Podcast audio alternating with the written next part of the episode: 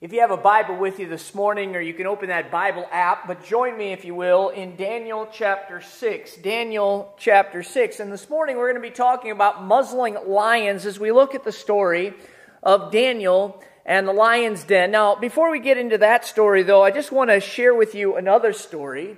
In March of two thousand seven, a teenager by the name of Dane Kaiser, and no relation to B. Kaiser or any of the Kaisers around here, but Dane Kaiser was sixteen years old. He was visiting a lion conservatory park in South Africa with his mom and his girlfriend. And we actually have a picture that we're going to put up on the screen of him.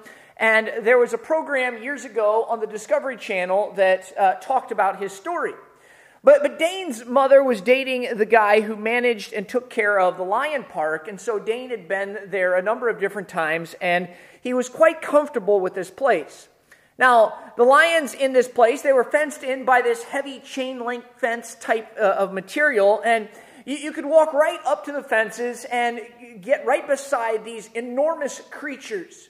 Well, Dane and his mom and his girlfriend, uh, they came close to this fence, and uh, they, I don't know if he was trying to impress his girlfriend or what, but he reached down his hand underneath the fence and was able to stroke the ear of one of the lions, something that he had seen the, the guy who had managed this lion park do many times before.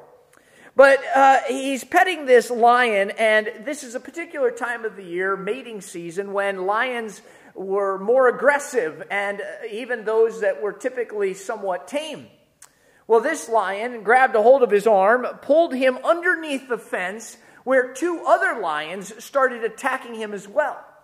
At first, he tried to fight these lions off and get away from them, and then he remembered something that he'd been taught in uh, about situations like this, that you needed to play dead, that you should just lay there without moving and, and even hold your breath, and so that's what he did. In that moment, two of the three lions started fighting each other, and uh, the other one, um, or, or well, the, these two lions, they started fighting each other over which one of them was going to get to uh, eat him first. And so uh, eventually, though, the third lion also took his paws off of the boy as well, and so he saw this narrow opportunity to try and escape. He hobbles to his feet. He uh, starts to move away from the lions as fast as he can. And on the ground, not too far away, he sees this big stick. So he picks this stick up and he tries to use it to fend off these ferocious animals as much as he could. He's able to scoot along the side of the fence while keeping some distance between himself and these lions. And it, it seems like uh, forever, but eventually they're able to open up the, the gate to this lion cage, and they, and they get him out before he gets devoured. Now, Dane is badly wounded. After they rush him to the hospital, he goes through a number of hours of surgeries and uh, goes through an extensive period of um, rehab where he eventually is able to recover, which kind of makes this a, a little bit of a modern-day Daniel and the Lion's Den story. But there are two very important difference, differences between this story and the one that we find in Daniel chapter six. You know, in this story, unlike the biblical account, this kid gets into the lion's den because of a very foolish decision on his part. In the Bible story, it's just the opposite that takes place. That Daniel is thrown into the lion's den because of a very noble and wise decision on his part. And then secondly, Dane gets out of the cage alive, but he has lots of scars all over his body to show that he has spent some time in the lion's den.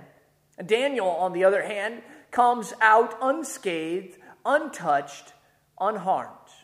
Now, I know that many of you have been around the church. Uh, uh, if you've been around the church for a long period of time, um, you've been around when you were a little kid, you are probably very, very familiar with this story, Daniel in the Lion's Den. But can I just tell you something here this morning?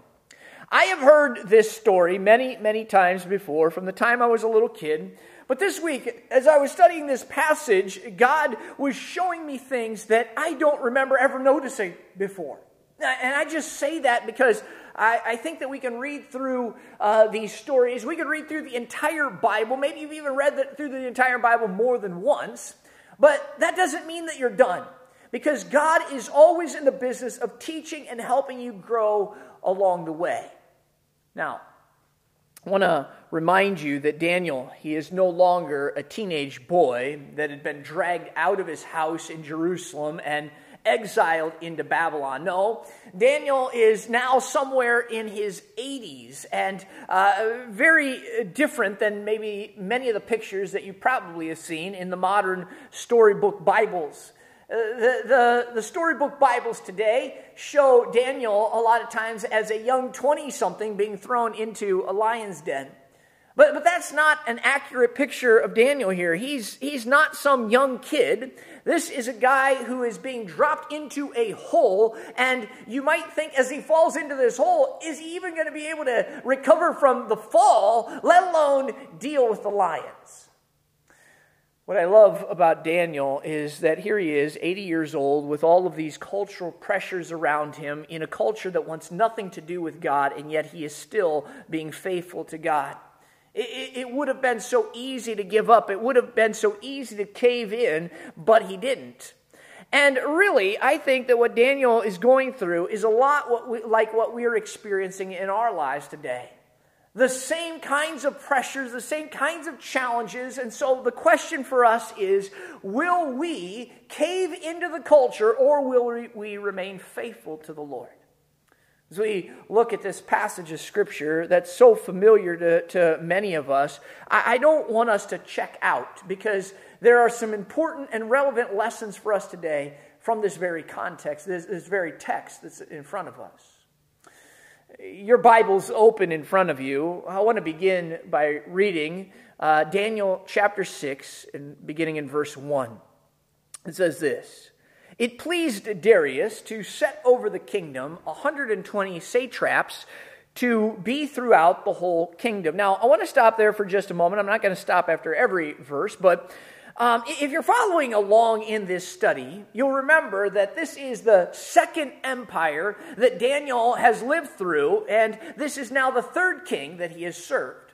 The, the, the kingdom has uh, completely changed. There is no longer, it's no longer the Babylonians who are in charge, it, but it's now the Medo-Persians who are in control. And normally when a, a change takes place and a new empire takes over, Um, what happens to the old administration? Well, they kill them off, right? They get rid of them. They wipe them out. But what's interesting to me here is that Daniel is still around. Darius is setting up this new kingdom, and I want you to just notice what he does, verse two. "And over them, three high officials, of whom Daniel was one, to whom these satraps should give an account, so that the king might suffer no loss. Then this Daniel became distinguished above all the other high officials and satraps, because an excellent spirit was in him. And the king planned to set him over the whole kingdom. Then the high officials and the satraps sought to find a ground for complaint against Daniel with regard to the kingdom, but they could not They could find no ground for complaint or any fault, because he was faithful, and no error or fault was found in him. Then these men said, 'We shall not find any ground or complaint against this Daniel, unless we find it in connection with the law of his God.'" Friends, let that be said of us, right? That, that, that we're not able to find anything wrong with them, unless it would be in connection to them following God. Verse six. "Then these high officials and satraps came by agreement to the king and said to him, 'O King Darius, live forever.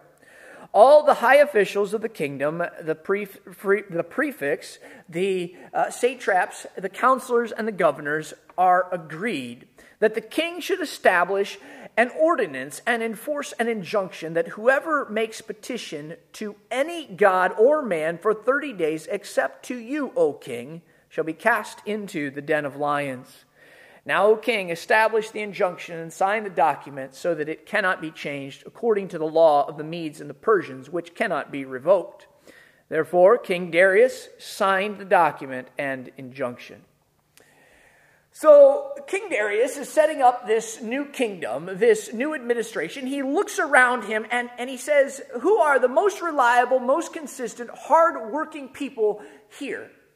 Daniel is not only a part of the one hundred twenty, but uh, he, he's given this position of being the top three people in uh, the king's cabinet, which is quite incredible here. I mean, Daniel did his job well. He had uh, lots of integrity. He was a, an exile who had been taken out of his homeland, brought into this pagan land. He works his way up through the ranks to this place where he is the top advisor of the most powerful man in the most powerful nation in the entire world. And King Darius says, you know what? I need this guy because of how wise he is. And I wonder, could that be said about us? Because I think that sometimes we think that the only way that we can get ahead is if we sell our souls to the process, or if we're so far away that we can't even influence it. Uh, but, but here is Daniel, and he says, you know what? I am not going to lose my integrity, but in the middle of all of this, God, what do you want me to do? How do you want me to, to be used by you for your purposes here in this world?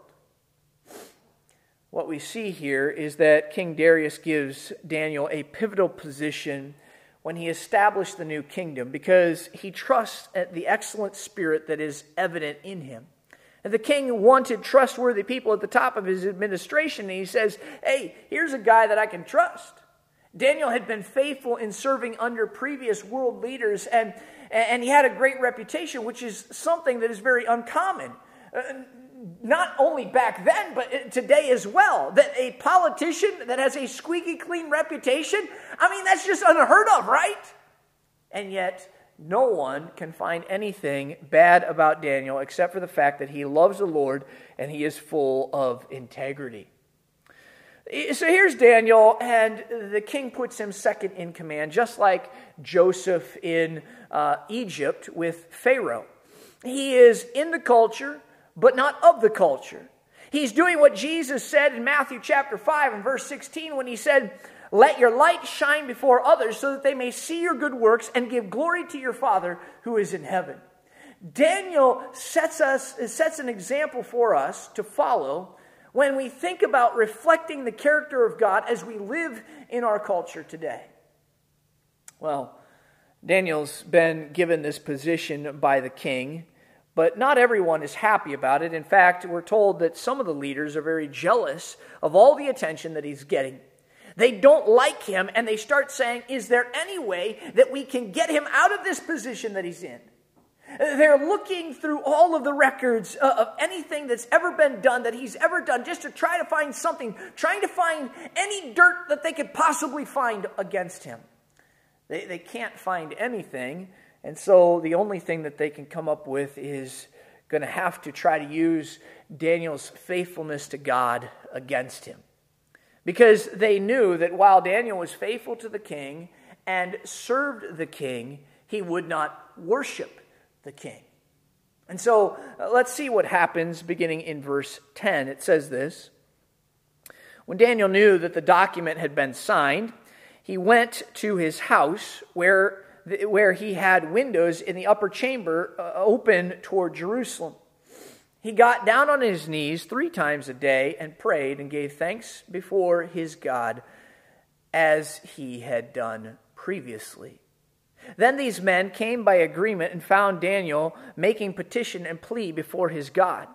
Then they came near and said before the king uh, concerning the injunction, O king, did you not sign an injunction that anyone who makes petition to any god or man within thirty days, except to you, O king, shall be cast into the den of lions? The king answered and said, the thing stands fast according to the law of the Medes and Persians, which cannot be revoked. Then they answered and said before the king, Daniel, who is one of the exiles of Judah, pays no attention to you, O king, or the injunction you have signed, but makes his petition three times a day.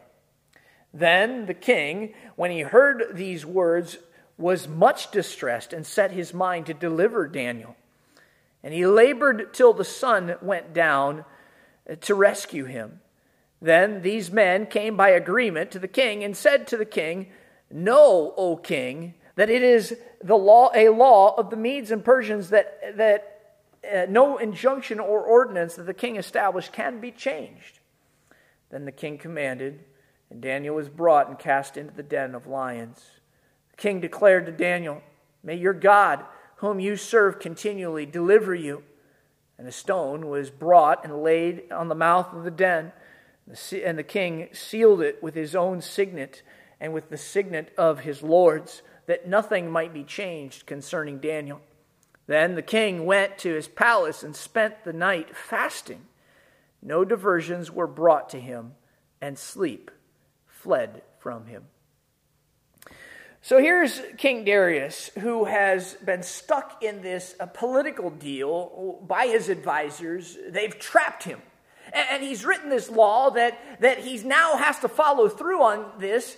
And yet, what do we see about the life of Daniel here? I love how Daniel knew that this document had been signed, and yet what did he do? He continues on in his own habits, in the habits that he has had. He prays three times a day, looking towards Jerusalem. He says, you know what, I'm going to keep being faithful to God no matter what it is. You say, well, Daniel, I mean, don't you know that this document's been signed? And Daniel says, sure, I do. And uh, I know who my God is as well, so I'm going to go pray. Uh, don't you know that they're watching you? He says, yes, and God is watching as well. I'm going to go pray. And so he goes to his house, he opens his windows, and he prays. Well, these jealous guys see him, and uh, they, they, they go straight to the king with this news. The, the king is distressed because now he realizes what he's done by making this law, but he can't go back and change this law now. And, and he, he tries to, but there's nothing that he can do. He, he feels the pressure of the moment, and finally he, he takes Daniel and he has him thrown into the den of lions. And, and did you notice what he says in verse uh, sixteen? He says, "Daniel, may your God, whom you serve continually, deliver you." It's like he's saying, you know what, I want you around, I need you around, I hope that your God saves you. Daniel shows this remarkable resolve that he is not going to budge, no matter what happens. When a political law contradicted Daniel's religious devotion, he unashamedly practiced civil disobedience, even though he was fully aware of the consequences. Now, civil disobedience, that's a phrase that we use at times that, that simply means this. It's a law that contradicts God's law. God's law is going to take precedence in that situation. And so if there's a civil diso- uh, civil law that doesn't contradict God's law, then we should follow it, that, uh, even if we don't like it. And maybe an example of this might be something like a speed limit. You know, I, I don't like the speed limits all the time, and, and, and uh, you know, these speed limit signs, they infringe on our rights as American c- citizens to drive whichever way we want to drive. I don't like it, but there's nothing about God's law that says that we should not follow the speed limit, and so we follow the speed limits, or we receive the consequences. On the other hand, there, there may come a time in our country's uh, history where people start telling us that we cannot believe certain things in the Bible. And that is when civil disobedience is appropriate. Now, please uh, hear me out here. I'm not trying to uh, gather a coalition and start a revolt or anything like that. Uh, what, what I'm encouraging here is that we are disciples, and, and I want us to be disciples and make disciples of Jesus Christ. First and foremost, we need to be faithful to the Lord. And so here is Daniel, who had faithfully served numerous kings over various empires. But he says, listen, when you start telling me that I need to worship the king rather than God, that's where I draw the line. And it's simple. It's God's law that's higher than your, your law. And so he opens his window, he gets down on his knees, and he prays. You know, I imagine Daniel in this moment, he, he reads this law, and I imagine him thinking something like this. I mean, wow, All of my life, I have been dealing with these guys who think that they are God when they're not. They think that they have power, but they really don't. And there are these guys who are trying to conspire against him, but Daniel knows that he must obey God rather than man. Now, I think it's interesting how the text describes King Darius that night. He's there in his palace, and he is fasting. He is restless. He is having a really, really rough time. Here is this pagan man who thought of nothing but himself. He thought about all of his power, his strength, his authority, and yet here he is, and he's calling out for help from the one true God. And I realize that, that most of us are familiar with this story, uh, but but you, you, we and we know what's going to happen, but the, the fact is that the king didn't know what was going to happen, and neither did Daniel. I mean, Daniel didn't know what was going to happen to him. And if you were thrown into a hungry lion's den, what do you think would happen to you? Maybe, you, maybe you're thinking, well, I mean, his friends, they were thrown into the fiery furnace and they survived. I, I mean, maybe he was thinking he would survive too. But the reality is, is that God doesn't promise that that's going to happen every time, right? Daniel doesn't know the end of the story, but God does. We pick it up in verse nineteen, and here's what it says. Then at break of day, the king arose and went in haste to the, to the den of lions. As he came near to the den where Daniel was, he cried out in a tone of anguish. The king declared to Daniel, "O Daniel, servant of the living God, has your God whom you serve continually been able to deliver you from the lions?" Then Daniel said to the king, "O king, live forever. My God sent his angel and shut the mouths, uh, the lions' mouths, and they have not harmed me, because I have I was found blameless before him, and also before you, O king. I have done no harm." Then the king was exceedingly glad and commanded that Daniel be taken out of the den. So Daniel was taken up out of the den, and no kind of harm was found on him, because he had trusted in his God. And the king commanded, and those men who had maliciously accused Daniel were brought and cast into the den of lions, they, their children, and their wives. And before they reached the bottom of the den, the lions overpowered them and broke all their bones in pieces. Then King Darius wrote to all the peoples, nations, and languages that dwelt in all the earth, "Peace be multiplied to you. I make a decree that in all my royal dominion, people are to tremble and fear before the God of Daniel. For he is the living God, enduring forever. His kingdom shall never be destroyed, and his dominion shall be to the end. He delivers and rescues. He works signs and wonders in heaven and on earth. He who has saved Daniel from the power of the lions." So this Daniel prospered during the reign of Darius and the reign of Cyrus the Persian. Isn't that interesting? Isn't that amazing? Daniel makes it through another king. He makes it through the reign of Darius and the reign of Cyrus. Well, God was able to save Daniel from the dangerous lions, and he was able to put the nation on notice uh, regarding his undeniable power. King Darius sends this message to anyone who would listen, to all of the peoples, the nations, the languages, that, that this is the living God. The God of Daniel is the living God. Now, this is an interesting statement. Is this a statement of faith? I don't know, but it's pretty good. Uh, something happens to Darius in his life. His life is completely changed. And, and I think that in this early morning trip back to the lion's den, it seems to be quite revealing. I mean, if you had seen someone thrown into the hungry lion's den, would you expect them to be alive and talking the next morning? Yet here is Darius, and he is thinking, you know what, there's a chance. He comes to the lion's den, he asks this question, hoping that he's going to get a response from his most trusted advisor, and he does. He sees, it, it, it, it, it seems that, that Darius has been up night, uptight all night long. And Daniel, on the other hand, he's been, uh, even though he was surrounded by these hungry lions, he, he's, he's seemed to have been rested. And, and what we see here is that the living God has put his power on display once again. Throughout this series, we have been trying to point out some of the lessons that we can learn, some of the things that we want to be aware of along the way here. And there's just a couple of things here in this chapter that I want us to notice. I, I don't want us to miss these things. Uh, first of all, I think about Daniel in this moment when he faces this test.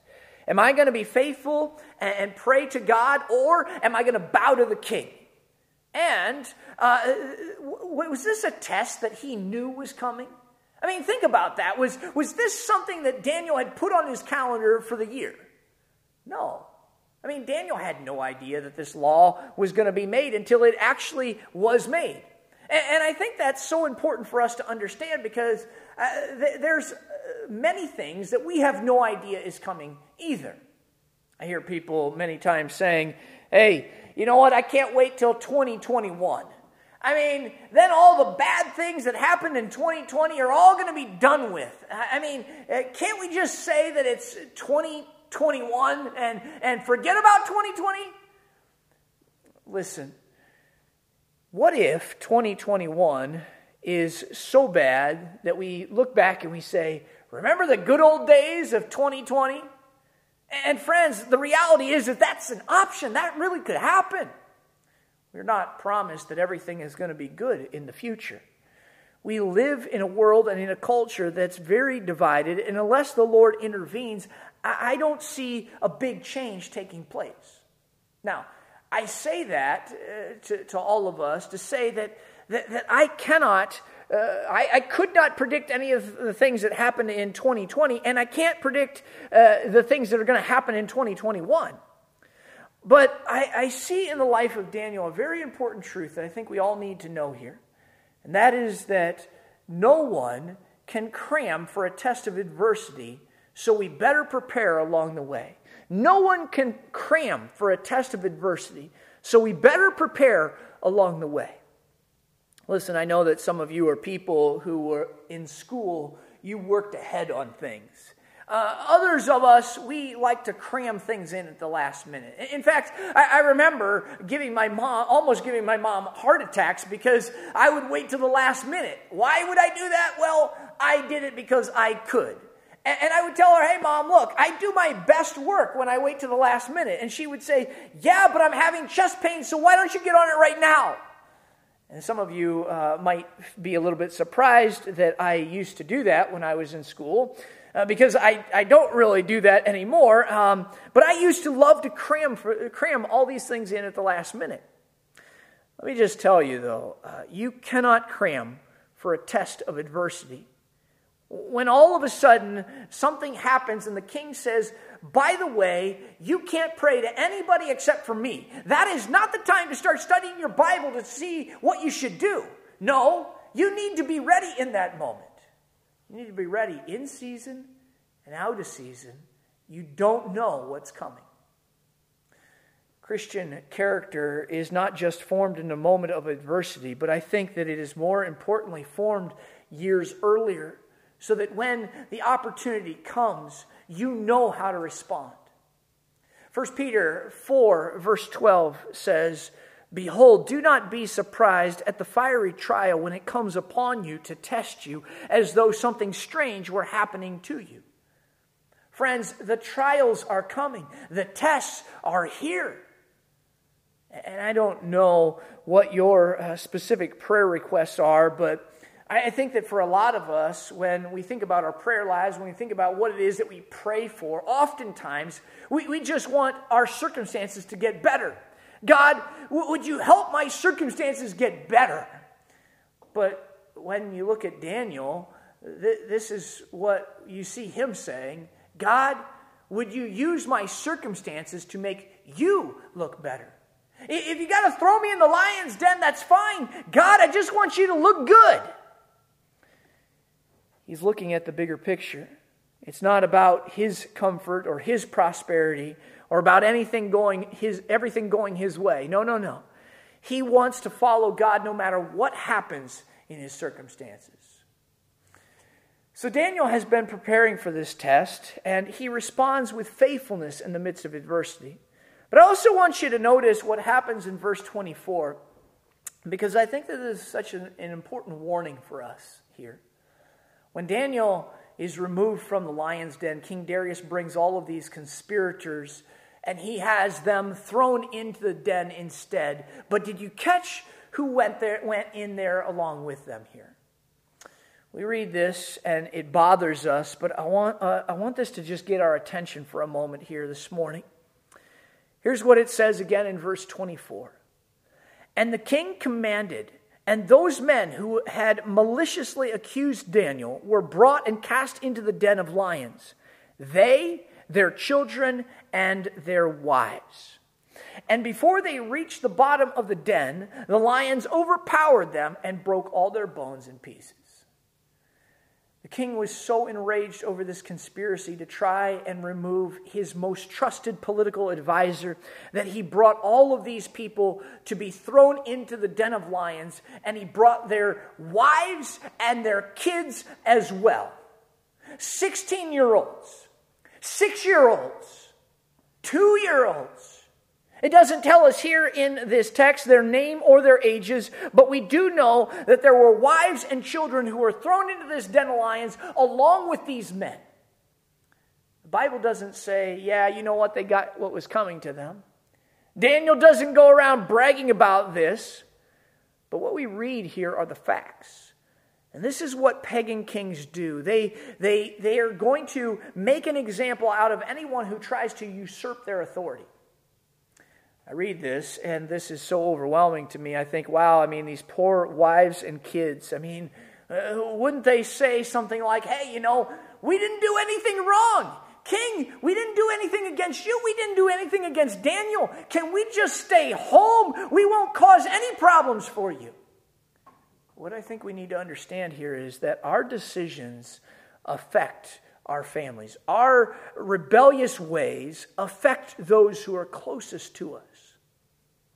These wives and kids are sitting in the comfort of their homes, and, the, and that morning they got a very rude awakening for something that they didn't even do. Is it fair? No. Is it reality? Yes. And I know that there are some of you here today who have experienced a lot of pain in your life as a result of the decisions of someone else. And maybe you weren't thrown into the den of lions, but you sure felt like you were. Your spouse did this. Your uh, parents did this. Your kids made this decision. Your, your brother and your sister, they did that. And you say, you know what, I didn't do anything. But you still had to deal with the consequences of it. Friends, we just need to understand that our decisions affect those closest to us. Dads, the way you lead your home will have something to do with how your kids understand God. Husbands, the way you love your wives will help people understand the love of Christ. Wives, the way that you love and respect your husband will teach your children what a marriage relationship should look like. Moms, the way that you nurture those kids, the way that you prioritize things will tell them what they should value most in life. Hear me out. Friends, if we get this wrong, the consequences for this could be so much worse than being thrown into a den of lions. The decisions that we make affect those around us, not just us. As we close our time here today, let me just say this. There is a living God who is sovereign over the events of this world. He is the King of kings and the Lord of lords. If, you're, if we're going to uh, put our trust in anything, we, we need to put our trust in Him. No matter what is going on in this world, no matter what is going on in our culture today, there is one who still muzzles lions. Let's pray.